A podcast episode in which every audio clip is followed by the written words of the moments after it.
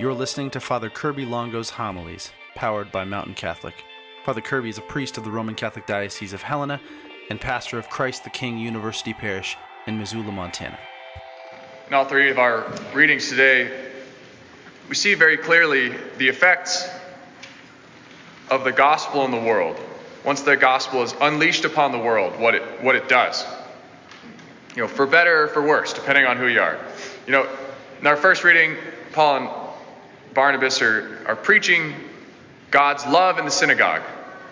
At first, they're just preaching to the Jewish people there, and the Jewish people go out and spread the message to all the Gentiles. And by the next Sunday, everyone's there.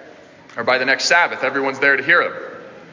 And it says when they preach about God's love for them and the fact that He has now sent His message out to the whole world, says they were delighted when they heard this and glorified the Word of God. We also see that shortly thereafter they're persecuted because people are jealous and there's a lot of weird sort of personal tensions going on.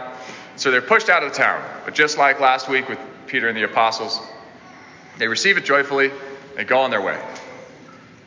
Then in our brief gospel, Jesus gives a very clear image. He says, My sheep hear my voice. I know them and they follow me.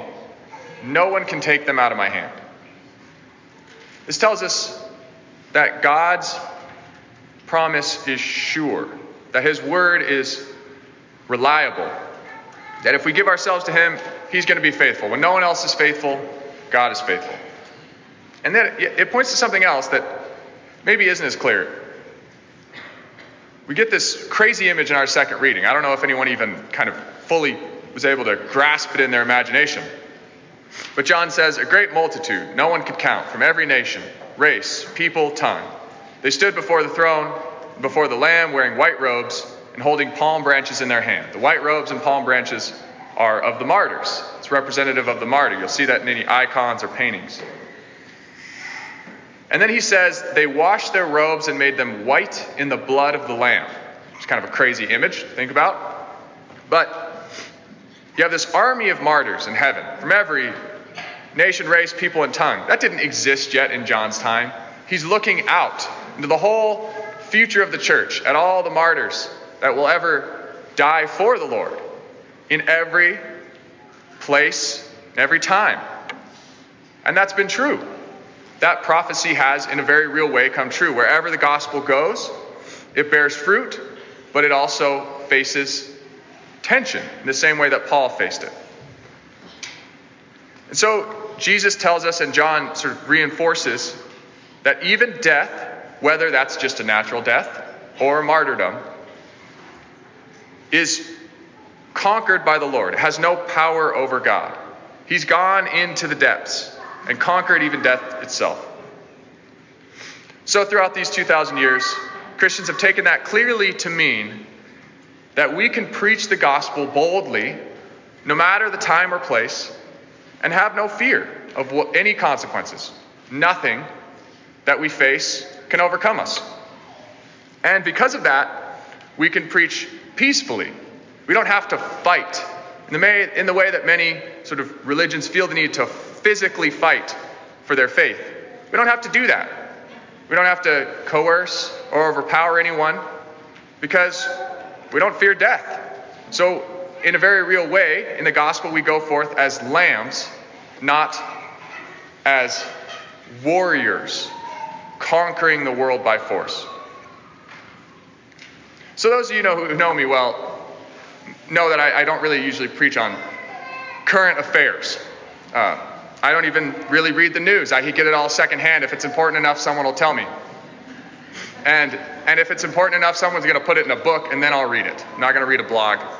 Uh, so, even more than that, there's no reason to preach on anything really beyond the scriptures. The scriptures are so much more real, you could say, than anything we're going to read in the daily news.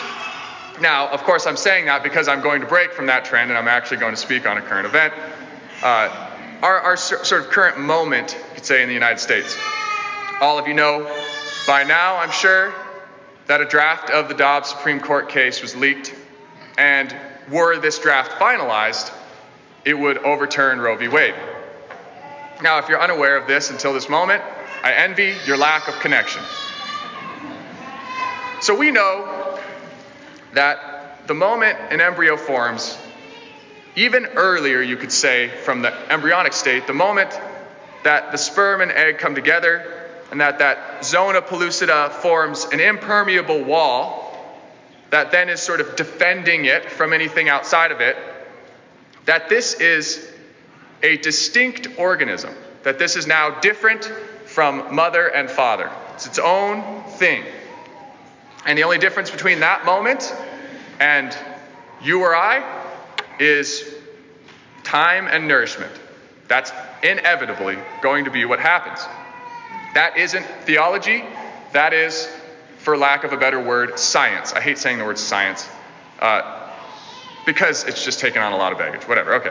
Anyways, as Catholics, we, we believe that every one of those embryos, even pre embryonic state beings, is as much a son or daughter of God as you and I. So that's why we've been praying and marching and preaching for an end to abortion since 1973, since it was legalized. Now, quite suddenly, that moment may be closer than we imagined, at least in certain places. And the question now is what are we actually going to do about it? I was listening to some commentators who are noting the silence, the lack of, you could say, celebration amongst many supposed pro life people because there's a lot, there was a lot of posturing forever. No one ever actually thought this was going to happen. And now they said we're like the, we're like the dog that caught the car, and they caught the car and they don't know what to do with the car once they catch it. And so, what that is the question what are we actually going to do? I think, as far as I know, there's only one real and fruitful way forward. The early Christians used this way to, in a sense, transform the Roman Empire. Missionaries everywhere have been doing the same thing since, everywhere we take the gospel. In a very real way, by the power of, of this method, Martin Luther King Jr. won the civil rights movement. You know, statistically, it's the case that someone in this church today was directly involved in an abortion, whether in having one, or in aiding a friend or girlfriend or spouse, or in paying for one. And I want to tell anyone, if, if that's you, if, if, you're one of, if you were involved in some way, that God loves you. That's true. That's absolutely true. He loves you personally, intimately, perfectly.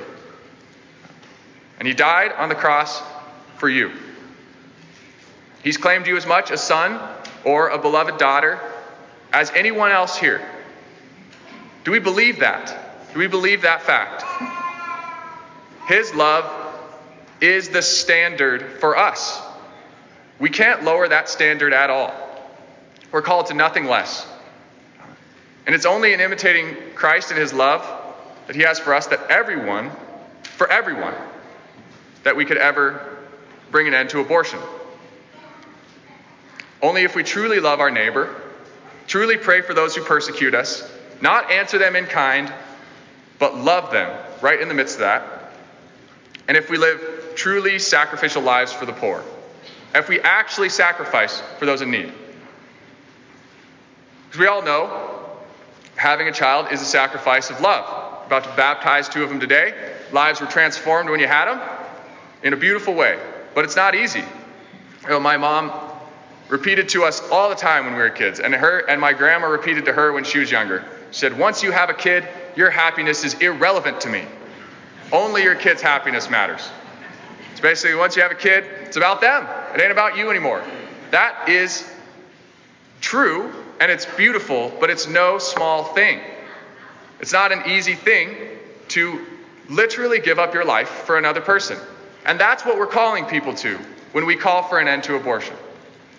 We're calling them to heroic love. And we all know that is as important as a law will be to helping to begin this process, a law can never provoke love. A law can never force us to give of ourselves sacrificially. Only love calls for love in return. The apostles and martyrs gave us that ultimate example in loving to the point of death, in actually physically giving their lives. May we, in our own small ways, just continue this great Christian tradition in loving in real ways, not in, not in tweeting about it or in talking about it, but in doing something about it. So we go forth and actually do that. And then perhaps we'll bring about a true culture of life.